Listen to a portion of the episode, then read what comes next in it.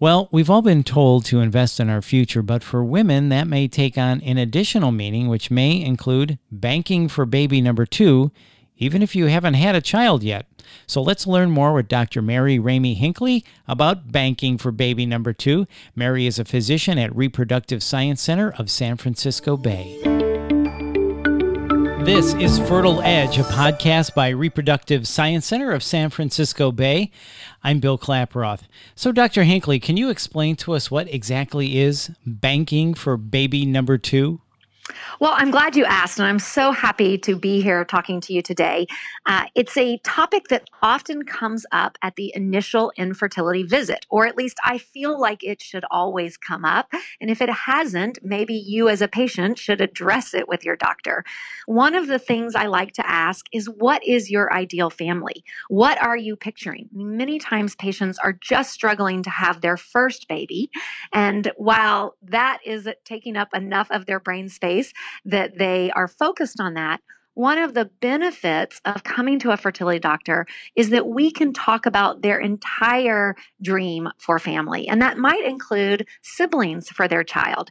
And only by knowing that at the outset can we really develop a plan that is most likely to meet their needs. So, know what your ideal family is, and that'll absolutely help in family planning. That makes sense. So, let me ask you this some might be thinking, you know what? Is it right to be talking about baby number two when I haven't even had baby number one yet? So is it wrong to be thinking about baby number two already if you haven't had baby number one yet? Well, I don't think it is. I mean, I think this is one of the things we want to address in the best way possible.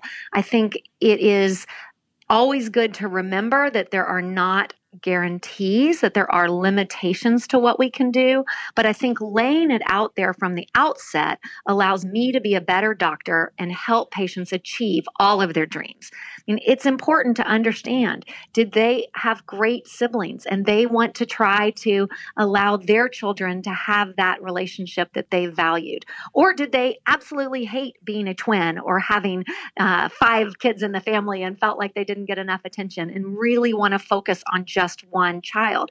These are important things for me to know because they're going to alter the plan and the timing I have.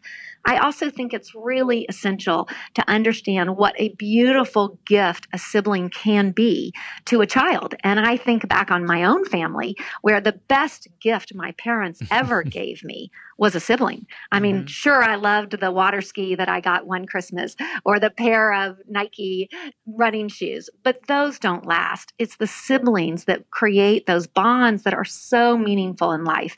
And so part of my job as a physician is to be able to really talk about that and to drive a plan that meets all of those needs for both parts of a couple if they're coming or for a single woman if she's here. Now, if you were to ask my sisters about a gift that a sibling can be, they may not say that about their baby brother, but but that's well, just me. Everybody's different. that's true. Everybody has a different family, and that's important for me to understand. So, Mary, what is the best strategy for someone thinking of doing this? Well, the best strategy is to consider moving to IVF, in vitro fertilization, sooner and to add to IVF pre implantation genetic testing, also known as PGT, or some people will call it CCS. It goes by several different names. Now, the reason I would suggest this is because if you're banking for the future, you want to know what's in the bank. You don't want to have a black box in there, not knowing if that embryo or those embryos are healthy. You really want to have embryos there with a diagnosis of whether they're normal and have the potential to become a baby. Even if you have a chromosomally normal embryo in the cryo tank, it still translates into about a 68% chance of a baby. But if you don't test the embryo, then the chance that you will be able to have a baby from that embryo drops below 68%. So for a woman who might be 42, that chance may only be 10 to 15%. So you need to know what's in your bank in order to make the right decisions and to be realistic. It's especially important if you have more time to do another cycle. So, say, for example, a patient is able to bank two embryos, but she's 41. Well, that gives her a chance to have future children when she comes back at age 43 or 44, but that's not a guarantee. However, if she knows she has two chromosomally normal embryos, she has a much higher chance of being able to have a baby in the future, and therefore doesn't need to consider whether she should bank three embryos, four embryos, five embryos, because she could feel very secure with two chromosomally normal embryos. Right. So it's always good to understand what's in the bank. And when is the best age to do this? Well, really, the younger you are, the better your outcomes. So even young women in their 20s are candidates for freezing embryos if they have a partner that they're committed to um, and think that they want to have more children in the future. But in general, at about age 35, I would start to have patients thinking about baby number two or baby number three. Because at that age, we know if we get help them get pregnant tomorrow and have a nine month gestational period and maybe breastfeed the baby for a year, they're not coming back to see me until they're 38. And if they were having trouble getting pregnant at 35, they may have more problems at 38. And so by having some embryos that were created at age 35 in the bank for the future, they will have a higher chance of having a successful second baby at age 38. Mm-hmm. So, how might technology then change in the future, and how would that affect someone who does this? Well, you know, our field has really changed rapidly. I mean, we're only 40 years old. Uh, and when IVF first started, success rates were fairly dismal, around 10 to 15%.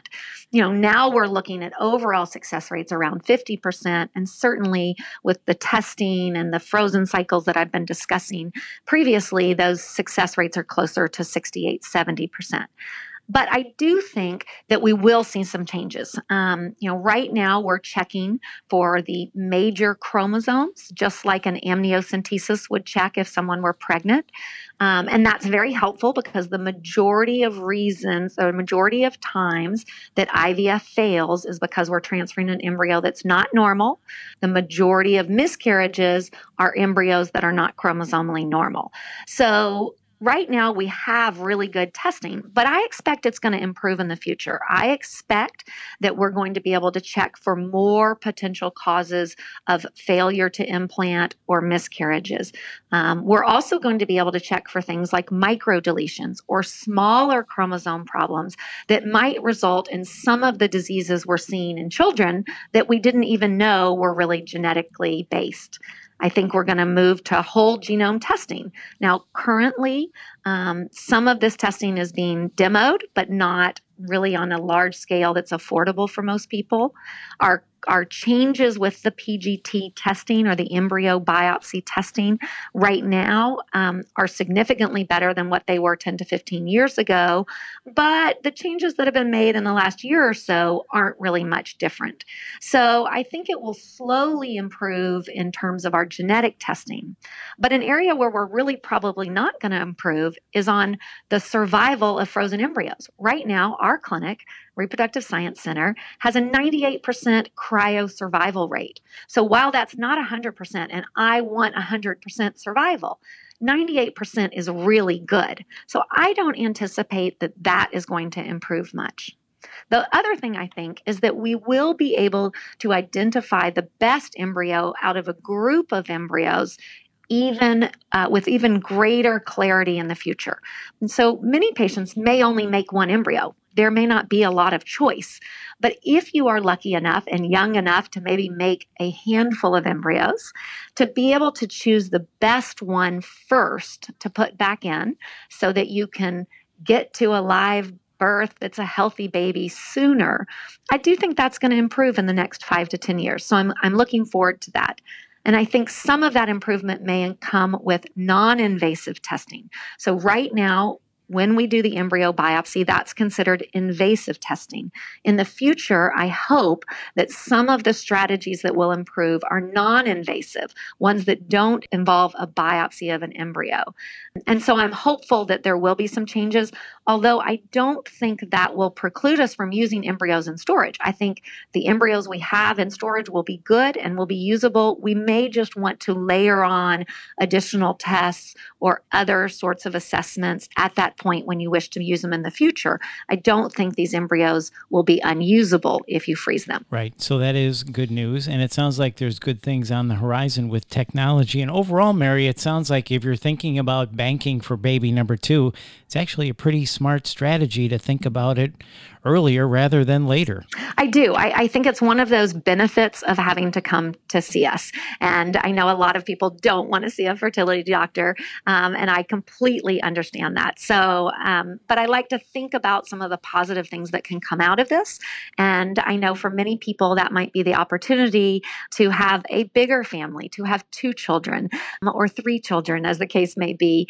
And I think that's really exciting. I, I also think one last thing I want to mention is that right now, the current climate is that a lot of insurances are offering coverage for IVF, and that's great. I mean, I love the fact that more patients are able to have access to technology that can help them have families when they otherwise wouldn't.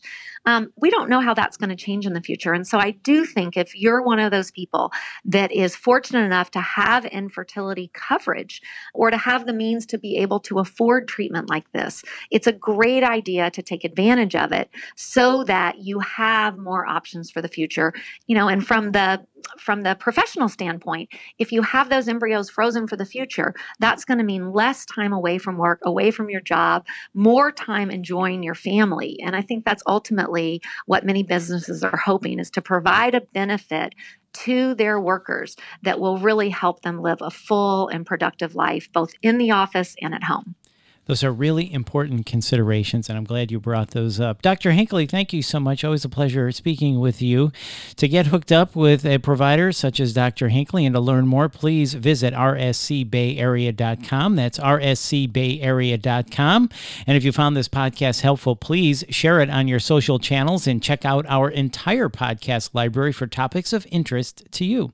This is Fertile Edge, a podcast by Reproductive Science Center of San Francisco Bay. I'm Bill Clapp. Thanks for listening.